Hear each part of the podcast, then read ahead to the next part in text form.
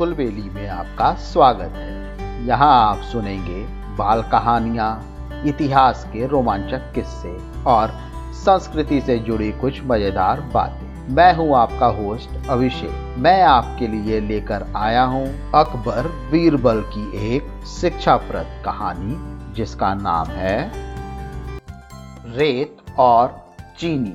बादशाह अकबर के दरबार की कार्रवाई चल रही थी। तभी एक दरबारी हाथ में शीशे का बर्तन लिए वहाँ आया। क्या है इसमें?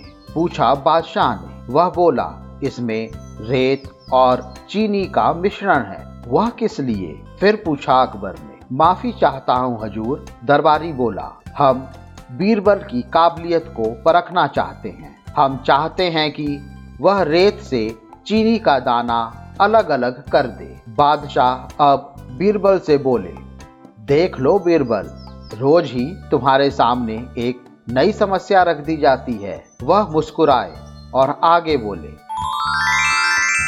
तुम्हें बिना पानी में घोले इस रेत में से चीनी को अलग करना है। कोई समस्या नहीं है जहाँ पना बीरबल बोला, यह तो मेरे बाएँ हाथ का काम है। कहकर बीरबल ने वह बर्तन उठाया और चल दिया दरबार से बाहर। बाकी दरबारी भी पीछे थे। बीरबल बाग में पहुंचकर रुका और बर्तन से सारा मिश्रण आम के एक बड़े पेड़ के चारों ओर बिखेर दिया। यह तुम क्या कर रहे हो? एक दरबारी ने पूछा। बीरबल बोला, यह तुम्हें कल पता चलेगा। अगले दिन फिर से वे सभी उस आम के पेड़ के निकट जा पहुँचे।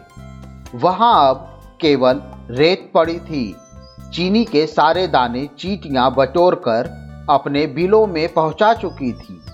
कुछ चीटियाँ तो अभी भी चीनी के दाने घसीट कर ले जाती दिखाई दे रही थी। लेकिन सारी चीनी कहाँ चली गई?